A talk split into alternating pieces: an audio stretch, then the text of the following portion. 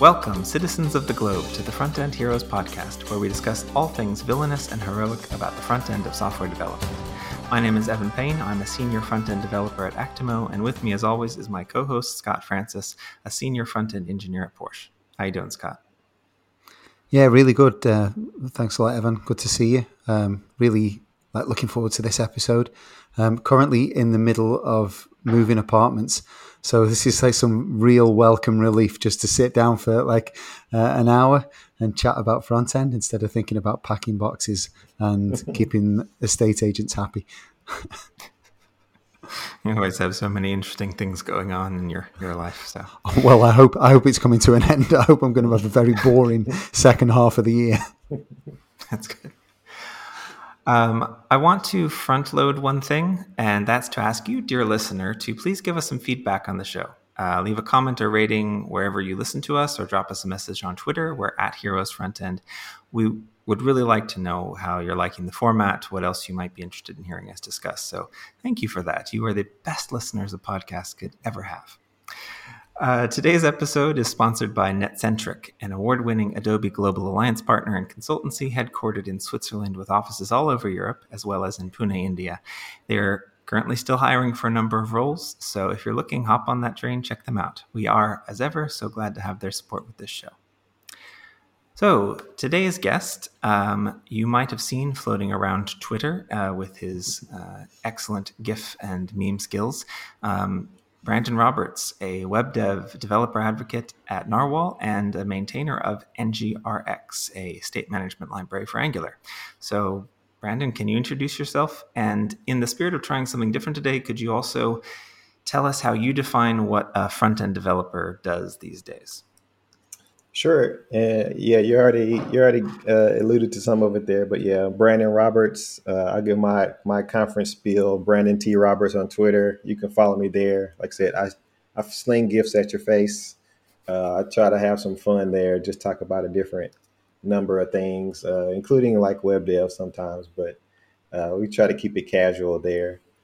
so yeah, that's my main place that I hang out. Also, uh, stream on Twitch, also so under the same name, Brandon T. Roberts. Gotta gotta keep the names consistent. But yeah, what is my definition of front end dev these days? Um, well, of course, I'm on I'm on the I'll say I'm on the Angular train. So uh, mostly front end dev for me is uh, centered around components and uh, just trying to build uh, nice looking applications and having that like that I'm more of a I don't, I don't know if you call it application infrastructure guy, but uh, trying to get those pieces in place to help you ship stuff uh, faster. So that's mostly what I'm all about is um, helping put those pieces together to build apps. And I think that's a big part of what front end is these days with most um, developers using frameworks anyway, is trying to get those pieces together to build good UIs. Yeah, I think that makes a lot of sense. Um, the episode title I went uh, with today in our superhero theme, not as good as last time, perhaps, uh, is Agents of ANGU LAR, referencing Agents of S.H.I.E.L.D., I guess. I don't know. Mm-hmm. Um, but this idea of maybe peacekeeping spy network that supports the superheroes and pretty much our superheroes, because I feel like that's what, uh, for one, the open source community is like, and also what the Angular community is like. Um, so I, I, do want to learn a little bit about how you even got involved with Angular um, mm-hmm. in the first place, um, and thus how maybe that led to Nrwl uh, as well. Who, for those of you that don't know, Nrwl is a consultancy, but they make some excellent tools for working on enterprise level Angular. I use them in my side project and my work projects. really great stuff, and a great bunch of people too. So, um, yeah, it, how did you get started with Angular? Yeah, so um, I, and I'll say in a former life, uh, before I, you know, did a bunch of Angular stuff and joined all, I was a, I started out as a backend developer. Uh, so I did, before I started, I was a backend developer. I did some Perl, which is just a long time, maybe dating myself here, but that's fine. started out with Perl, did some PHP, moved on to doing PHP uh, work. And so I kind of bounced around on different projects uh, doing PHP and doing did some other projects where I did like C sharp uh, on the back as a back end dev and some legacy VB.NET uh, development there. So different range of product, different range of applications that I worked on, and uh, I had never done front end like mainly front end work before uh, switching to because I started out with as a back end dev PHP and I was working on a project um, that some people may be familiar here with in the U.S. was called um, America's Army, which is uh, a game uh, a game that that the basically a game that the military has where you can play. It's a it was a whiteboarding game for football players. Um, and they had a game to like go along with that, or that was one of the products that they had. America's Army was like a first person shooter, but I worked on the back end for that uh, game, worked on the back end for the website for that game. And from there, it was uh, PHP on the back end, Angular JS on the front end. And I was working on the back end side of the application. And this was along when I met my friend Mike Ryan, who was working as like the front end lead on the project at that time.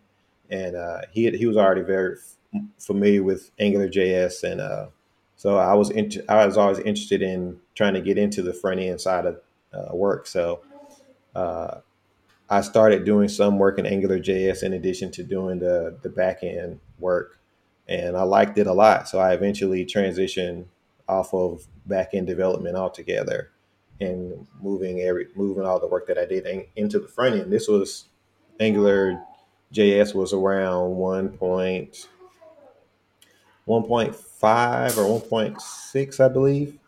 But, uh, but yeah, this was like this was like a critical time when Angular 1.x was I don't want to I want to say like being sunsetted or it was when they were starting to ramp up for like the Angular 2 alphas and betas and all that. So uh, I was building an Angular JS. We had a little bit of flex. We had a lot of flexibility on the job where we could build with Angular also. So we were like trying to ship production apps with with uh, the Angular betas and alphas of Angular 2 at the time, uh, and just trying to get familiar with the framework. Uh, so that was at least how I initially got into uh, the Angular ecosystem uh, as a developer, anyway, even before I started like contributing and going through that that side of things. What made you um, want to switch from the back end to the front end? Like you, um, it was uh, was it was it actually like seeing Angular, or was it something that you wanted to do beforehand?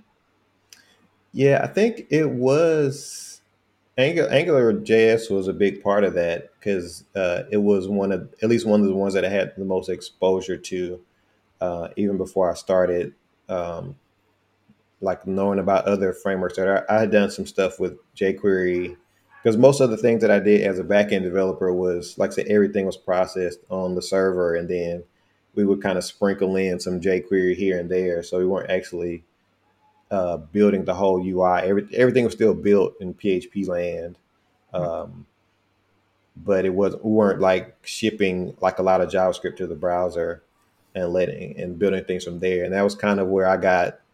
Um, it was one of those moments where I, I think a lot of me and a lot of other developers were saw that the the Angular JS homepage at the time like had the the two way data binding like on the on the homepage where you could kind of fiddle around with it itself, and I was like, okay, that's you know that's pretty cool. I didn't have any like practical use for it, but uh, that the Angular JS was definitely one of the things that I saw. I was like that I knew I wanted to try it, even though I didn't have like a real project to throw it at, but it always intrigued me of that uh, being able to flip those things on the page as opposed mm-hmm. to like writing the back end code, all everything all in the back end PHP code. So definitely influence there.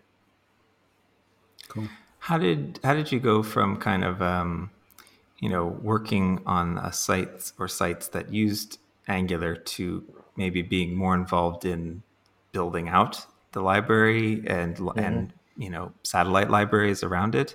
I feel like that is a very different mindset in general, right? Um, mm-hmm.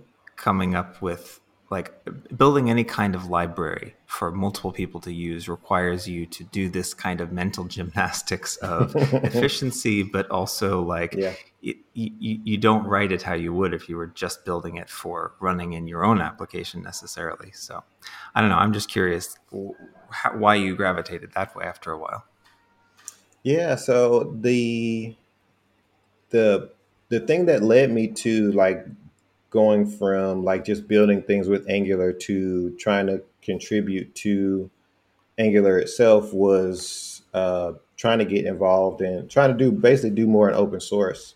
I had done, I have like built a lot of things and used a lot of open source projects and wanted to get involved in some kind in some capacity, but hadn't really thought about or hadn't had a project that I could really like jump into and get involved in like I said, getting involved with the Angular project uh, early in the betas was a good opportunity for me to uh, try to get in and contribute there. And like the thing that got me really involved in the Angular uh, betas and things was the router, because that was one of the things that in Angular JS anyway that a lot of um, developers didn't use the first party one that came with Angular JS. They always UI router was the default uh, library that you would use even if you were shipping Angular JS apps. So I got involved because I wanted to. I basically took it as like a personal challenge to try to make the the first party Angular router as good as it could be, uh, so that other so that when you it kind of built into that that model of wanting to use everything that you needed for Angular was already there that you could just you know get get installed quickly and get running with everything that you needed. So I started down that journey to uh, like basically like diving into GitHub issues and digging through source code and building examples um, to try to understand how the router worked at the time and to try to help people that were doing the same thing I was doing, which was trying to uh, get it like apply it to their projects. And in doing that, I was approached by um, his name's Ward Bell, which he's a big, you know, big figure in the Angular community also. He approached me and asked me if I wanted to join the docs team. So that was my first my first pass at uh, contributing more directly to the framework and actually helping write the documentation and things that would help developers use Angular um, in that way. And so we, I did the docs for a while, and um, in addition to like working on the docs, we had also, me and me and uh, Mike had also gotten involved with um, NGRX early, like very early on. And one of the things that we had built out with um, NGRX was another router uh, that wasn't this was alongside the the angular router that was getting developed at the at the time. So we were kind of like on these like parallel paths of um, like contributing to angular trying to help other developers and uh, building out some of these libraries that kind of grew as we went along. Um, but yeah the the the building like i said building libraries is a lot different uh, than like trying to ship with something because you I guess you have less control over what that library does or how it's used. And um, you're not necessarily focused as much on the you don't have to worry about like the imp you're on the other side of the impact kind of of the impact of that how that library works. And you're working off you know sometimes you're working off what other people think the how the library should work or like their ideas and goals mm-hmm. for it, and you kind of have to fit that into what you're doing. So uh, it's definitely a different feel when you switch over to building the libraries themselves, and then you're on the side of having to make those decisions about whether you should add this to your library, especially if it's open source and a lot of people start using it.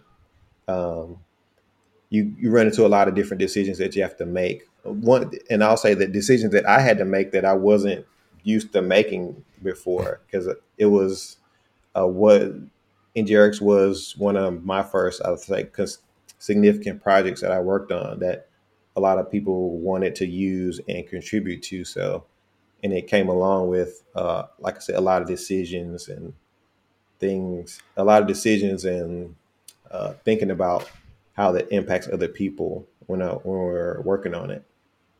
So definitely a different feel. I, I do want to come back to maybe your story around NGRX in specific, but I feel like we have a, a opportunity to discuss something maybe more about what your current role is as developer advocate as well. Mm-hmm. And it's this idea of when you get into using certain libraries and certain complex things, state management being a great example. Mm-hmm. If you're the front end lead on a project and you've decided you've done some research and you're like, okay, this seems like an appropriate tool, then we've, as we've discussed previously on the show, it's your responsibility to communicate that in the right way to your team and get them on board, right? Yeah.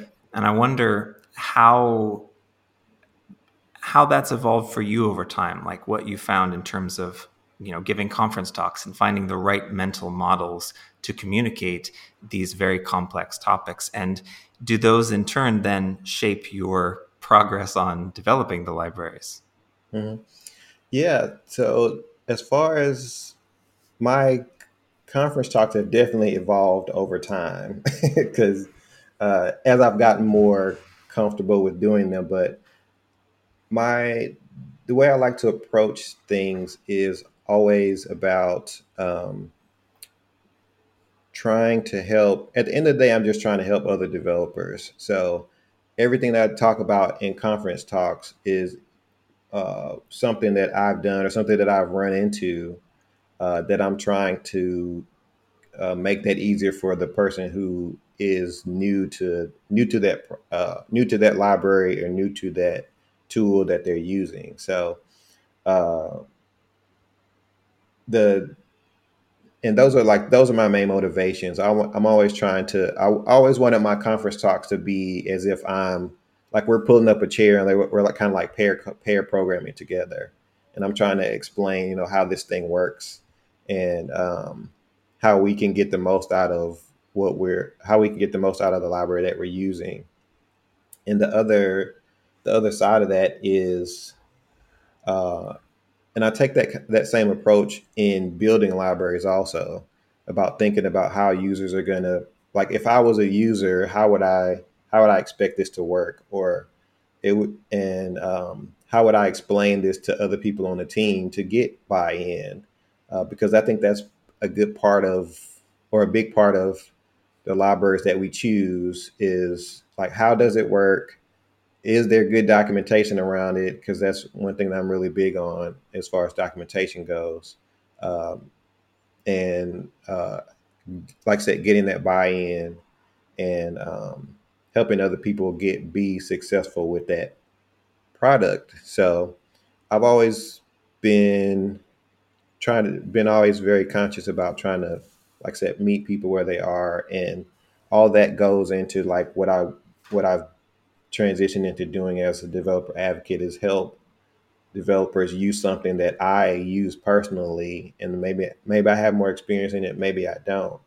Um, help them to be successful with it, and help them to grow and like do the same thing that I wanted, do the same some of the same things that I intend to do, which is be successful with it, and then help someone else be successful with it also.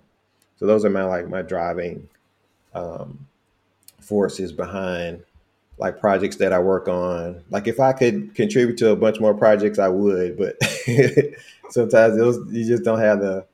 I haven't figured out the the the um, the magic uh, bandwidth bullet yet for that. So, um, but yeah, those those are the at least um, what I think of as far as how I help try to help people ship things, and then how we turn around and turn those things to put them back into the library or the product to make them better.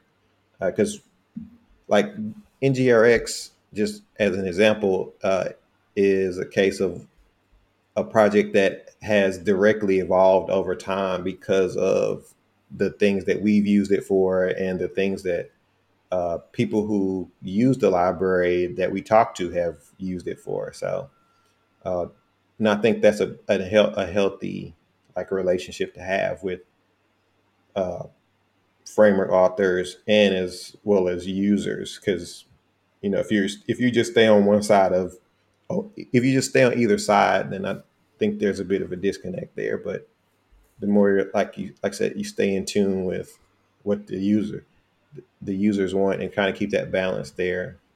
And i think it'll it help it definitely helps so would you would you say then that like this kind of approach i mean i think it's a great approach would you say that that helps you to actually like, evolve the the the work that you're doing? Like the, if you're creating a library, if you go out and you talk about this at a conference, mm-hmm. um, or you are like as a role of a, a, dev, a dev, advocate, then just teaching that to people um, like helps you see how like your product could evolve, how your how the library mm-hmm. could evolve, and, and make changes for that.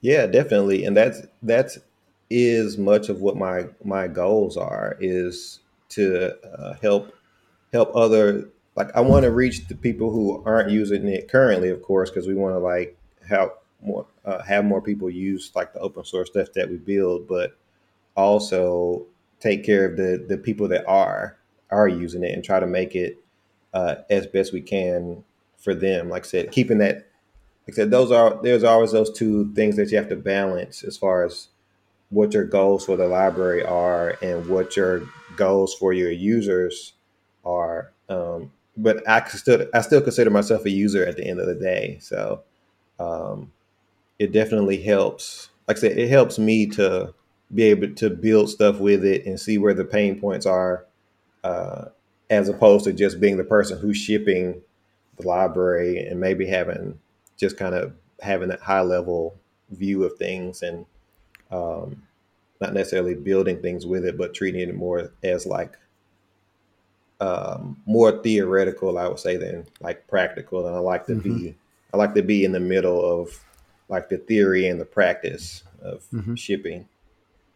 Yeah, I'm I'm really glad to hear you say that because I I think that is for me the making or breaking of a community uh, that can grow up around an open source tool.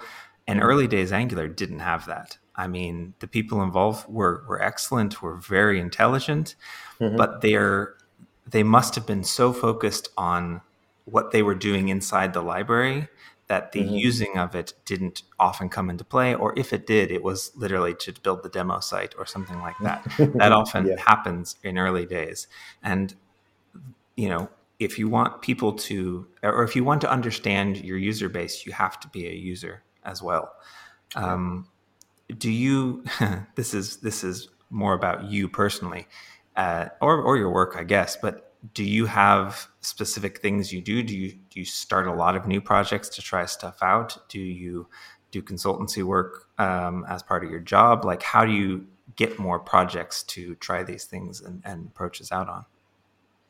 Yeah, I've done a little bit of both. I've done some consulting work um, just here and there because, like I said, I like to see I like to see how other people use the project, which is usually why I like ask a lot of questions about how are people using it because you don't like even working for a consultancy, you still don't you don't get access to every project. You get you know access maybe if you're one on a long one long term project, you may be on that one for a while, or maybe a couple of small ones.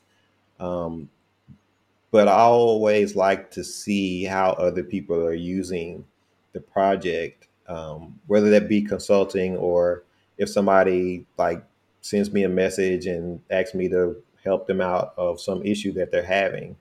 Um, I try to make myself available to at least be able to see what they're doing or um, see if they're having some kind of pain point that I didn't notice before or uh, some way that worked some something that they've done that works for them that I you know I hadn't noticed or hadn't thought of. So uh, it's a it's more of a mix of those things that has come up for me to try to and like also my other side projects um, I don't I don't blanket throw NGRX at everything, but um, but the things but I do end up I do end up using it pretty frequently because it aligns with the things that I'm trying to build. So and it works for those things.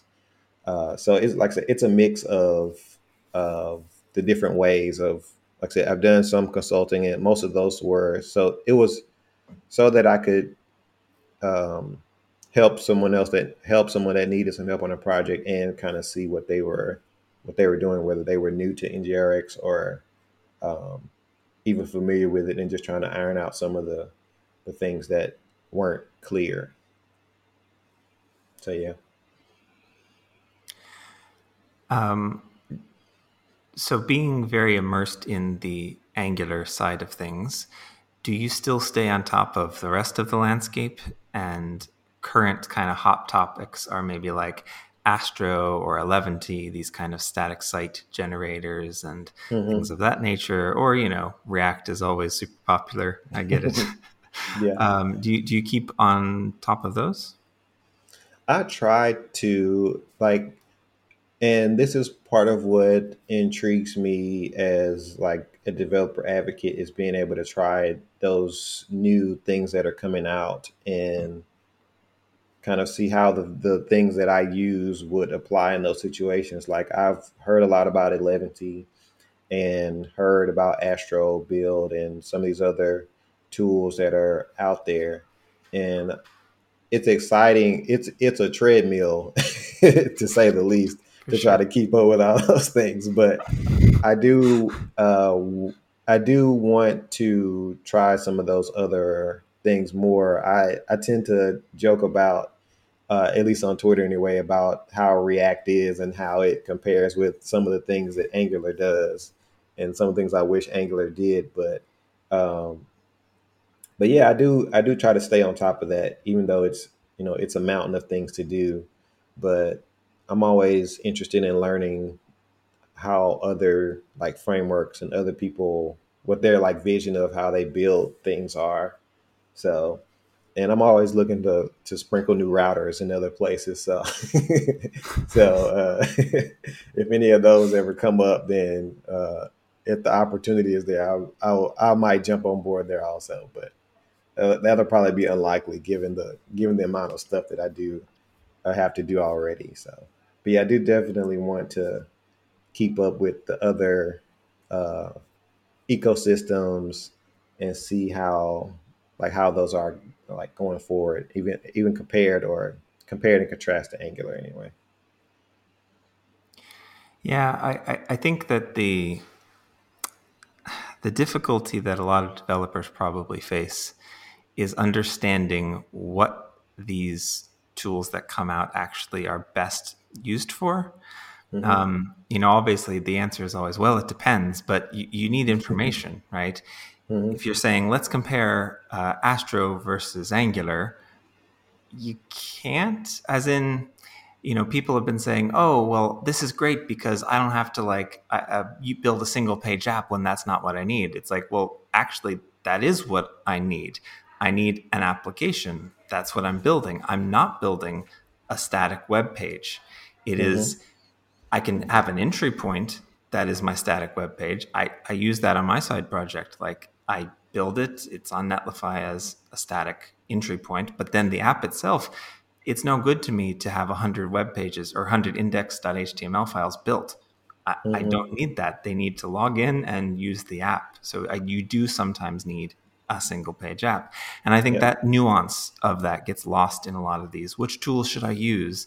Uh, discussions that happen online. Yeah. So which tool should I use and what's hot? what's the hot new tool? It's what's the hot new tool that I should use?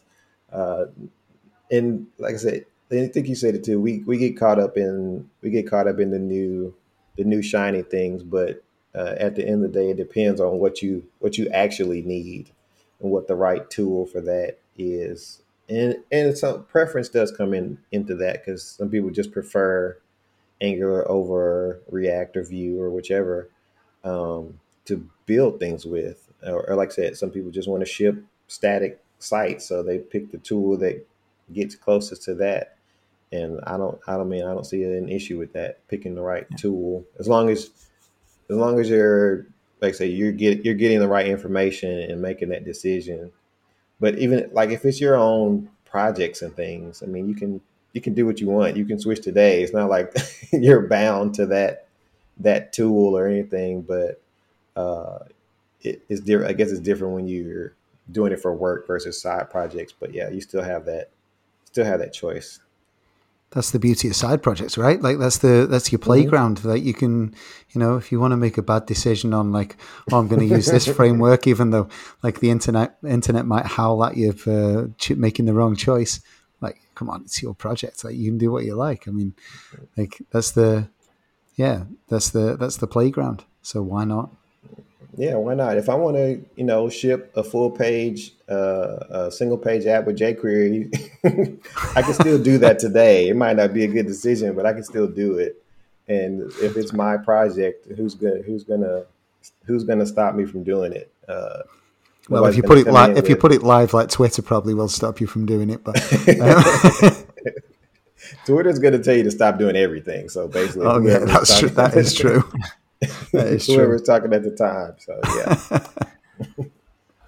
um, so so, uh, do you mind if we talk a little bit about NX DevTools? Um, yeah, sure. So I'm pretty well versed, so I'd want to again gang up on Scott about something. and yeah, teach like, me. Teach you, me. You need to, to understand this. But I'm interested in uh, you working for the company that makes it kind of if you have a good elevator pitch for what use case it solves, uh, we can maybe expound from there. Yeah, so my elevator pitch for NX is centered around monorepos and uh, it's three three main areas. It's um, uh, caching, um, only re- only running caching, only running what you need to run at particular times, and the like the tooling that goes along with it.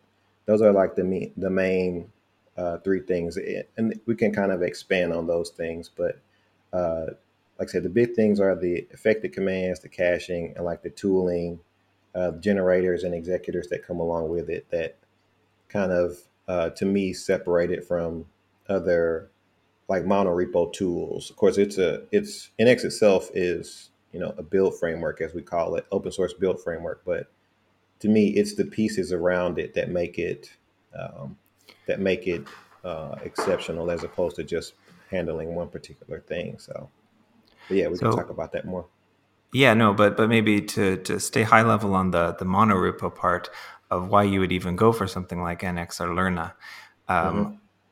you know my understanding of it is that when you're organization has multiple apps, but you want to maintain a sort of unity and control over the development process, how they interact with each other, mm-hmm. it can be easier to just group them all into just one large repository, uh, one Git repository. And when you do that, it can get out of hand really fast. Um. I mean, I never had one. I've only ever used an NX one, so I don't really know the pain points, but I'm guessing there were a lot, which is why this was developed to begin with.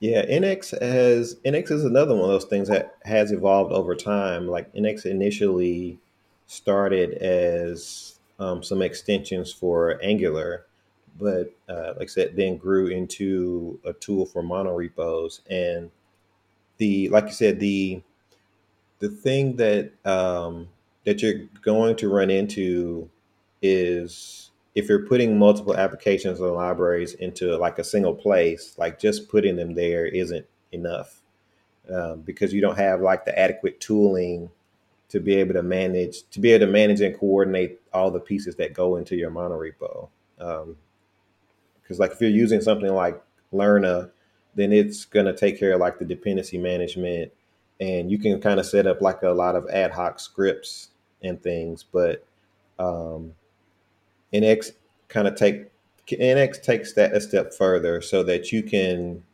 manage multiple applications and manage the libraries around them in a way that keeps your monorepo like healthy and also gives you the tooling to to like orchestrate the like building all of those apps or only building a subset of what you need in that monorepo. So uh, the the monorepo part of it is and, and, and even that part aside, like building applications with it, um, it helps you to think about how, like, when you think about the arch- architecture of like your runtime app, you do have to take some time and think about like the architecture of how it's structured in a place where there are going to be a lot of other applications and libraries also.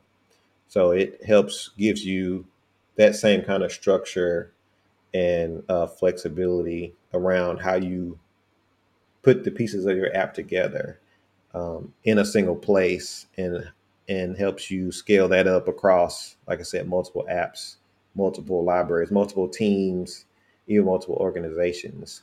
Um, so I think that's the biggest the biggest benefit of it is like if you, if you're you've already like bought into the monorepo approach, so you need to be able to like scale up to however many people or teams that you have to work on those projects. Yeah, Yeah, I mean, I, I I use it even for smaller projects because again, the the core way that um, it breaks it down is mm-hmm. you have your apps and you have your libs, and if you work off of the concepts that your apps are basically as like lightweight as possible, and you mm-hmm. move all your sort of logic and styles and all that stuff over into your libs then those libs become one very self-contained but then when you run your build for your app or your second app or as it balloons into something else a third app the nx tooling provides you this dependency graph that says oh app b is actually only using this library and mm-hmm. in your current set of commits you made no changes to that library so we don't need to build app b again which is great. You're suddenly your you know your GitLab or your GitHub pipeline takes a quarter of the time to build. That for me is the the goal, but it's hard to get everyone involved because you have that monorepo and you've got yeah. the backenders have their app and then you've got the front end that has their two apps and trying to get everyone finally to unify around that if you're not doing it from day one that that can be a time consuming process but once yeah. you're in it it's good yeah, definitely. So, um, like you said, you and I've done it, you know, this way in the past. You you have three project or you have two projects at least. You have your like back end and front end app, and like they aren't in. They're usually in separate repos. They have separate release cycles, and uh, they're built separately. They could be using different technologies, and all those things. All those things are still true, even if you have it in a, have them in a monorepo.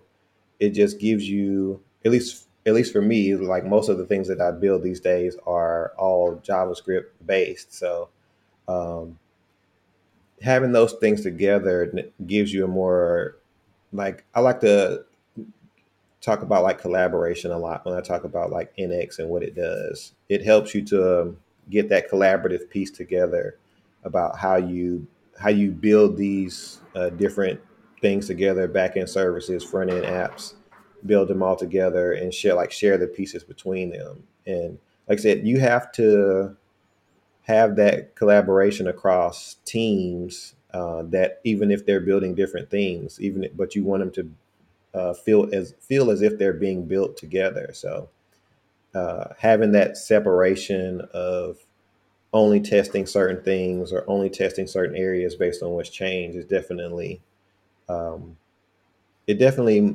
um, definitely works out and helps uh, as if you were just as opposed to just putting all your code in one place and running all your tests and things that you know based on a change that might not even impact half of your uh, applications that are in there. So, uh, and I've like I said, it's another those things I've you know working as a consultancy, you get to see that firsthand of uh, bringing all those things into one place and working on an app with you know 300 plus people on it that are constantly uh, opening PRs to different areas. And just think if you had all that in the same like let's say you just had it all in one bucket and you have to run all the tests for everything that ever changed for 300 plus uh, people or 50 plus teams just imagine how that kind of drags down your the experience for you and the de- experience for the other developers the DevOps team, uh, you know, they're all about trying to get those numbers down. So um, it it definitely accumulates over accumulates over time having to coordinate that and that's like i said that's what the strength of to me what the strength of nx is is uh, like i said partitioning out your applications into smaller units and like only running tests or whatever against certain parts of the certain things that have changed. Um, and then the, the caching part is like kind of like the icing on top for me uh, to where you get that uh, you've already you've already built something you've already tested something so i don't have to go back and then test it also uh, because we're running against the same set of code so yeah.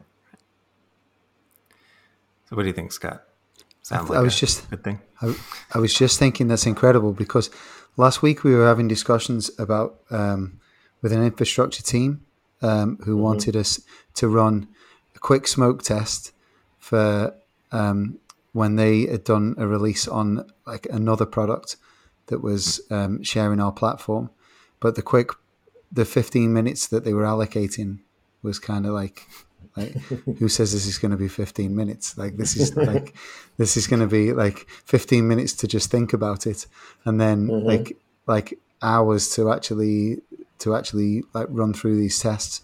So I can immediately see the benefit of it. I think it is something that I think it's something that we're all really faced with. Um, like in any in any project, any product, we're all faced with this. Um, like, how do we how do we um, first like automate the way that we test things? How do we um, like make sure that we only test what we need to, and we're really confident about those tests. We're really confident like in what we're releasing. So yeah, I immediately see the I immediately see the benefit of it, like and it's quite timely with the discussions that we were having last week. Mm-hmm. Yeah, it was like, what if if what if you could walk into your like your DevOps room, DevOps people's meeting and say, "Hey, I know how we can cut Dev the CI time in half." And I was like, "Well, how are we going to do that?" Well, split the app in half, split a part of the app off from you know the rest of it as far as the testing and things go. And we can say if you only change this half, we'll only you know run half of the those run half those half of the tests, mm-hmm. and that mm-hmm. could be just a conversation starter. Oh, okay, well let's break that down further. And if we break it into smaller pieces, then we'll know that, you know, only these particular tests need to be run based on those changes. So uh, it's something that you can incrementally adopt over time that you'll immediately see like the benefits of it. Like say you have, like say if you have 2000 tests for some reason and now you only need to run half of them, well, unless those 2010 unless the only that that half was like eating up the the bulk of the test time you're immediately like cutting that time cutting that time in half so. Yeah totally. It, you know what? You completely like stuff like this always always blows me away with like when you think back like just a few years like how how much things move on that mm-hmm. there's products like to actually do this kind of thing and like make the whole process like so much slicker and so much um, so much more efficient. Like it doesn't like I've said we, we always say like everybody involved in like in the industry is amazed at how quickly things move on. But mm. then like things really, really move fast. Like and like to to have people actually thinking, right, how can we reduce this much time? How can we reduce like the blocking time that, that development teams are facing? It's like it's absolutely incredible. I'm still I'm still amazed by it. It's it's the the same thing we've we we continually talk about because we bring awesome people onto the show that are involved in these. It's solving some of the meta problems that come mm-hmm. up that you don't really need to solve if you have a DevOps team. But if you don't have a DevOps team, you're never like it's you can't solve that on your own. And having these library authors and these frameworks and things that come up that kind of get that out of the way for you. We we um, were talking about Netlify previously and a lot of the things that they did, which just now you don't, as a solitary developer, you don't have to deal with that on your own anymore, or rather, someone mm-hmm. has done the kind of the bulk of the work there, and that's make that's what is making front end eat the world in my opinion is mm-hmm. you get to a certain stage you're able to build a little bit higher and then the meta problems start being solved it's a really good place to be Yeah, I agree. The the the thing that I've always wanted to focus on is helping, like I said, helping people ship faster. So, or you know, getting to a place where you can move some of those things that, frankly, some of us don't care about out of the way, uh, so that you can focus on the things that you do care about, which is, like I said, whether it's shipping UIs or shipping services or whatever the thing may be. Uh, try to get to that point as quickly as possible because, like I said, that's where you want to be most of the time and not slogging through uh, infrastructure if that's not your thing. So, yeah. Nice. So, uh, we're getting to that time in the show where we're moving towards the close, but first we go into our segment True Hero. In this segment, we like to highlight a few true front end heroes that are working across the planet and to thank them for all that they do. So, this time around, um, Brandon, you've nominated, nominated Brian Douglas. Can you tell us a bit about why you made that particular choice? Yeah, Brian Douglas, I met him, actually met him. Um, I met him at a conference a couple of years ago, and I didn't actually know who he was, but he was a deve- he is a developer advocate at GitHub, and he has definitely helped me uh, in my like journey of trying to get into DevRel. But uh, he works at GitHub. He does he does a lot of he helps a lot of other people who are in the industry also, um, whether it be writing blog posts, sharing information, uh, trying to move, trying to help other people in the industry be successful, which is like I said along the line the same lines of things that I'm doing. So uh, he's always def- always giving me good advice and always been able open and available uh, to help uh, me along this journey. So uh, he's definitely one of one of the people that I wanted to to shout out there. If you search, if you look for him on GitHub, you know his name is Brian Douglas. If you look for B Dougie Yo, you'll find him uh, pretty easily. So uh, definitely nice. give, give a shout out to him. Perfect. Uh, yeah, Brian, thank you for all that you do. Keep up the good work. Keep up the inspiration. We very much appreciate it. Uh, now, lastly, any proper hero is a well-rounded one, and so we want to share some simple musical and/or other picks. Scott, what's the favorite thing you've been listening to lately? I've actually got a music one this time, uh, but it's like super old. Well, super old. Uh, yeah, it is super old. Uh, it's from um, 2006. Um, the band is Hot Chip, and the album's called The Warning. Um, and I was listening to it because I love the song uh, over and over. Um, and was in a like a retro or something like that. And we like, and uh, they said, "Oh, like, just put one track on."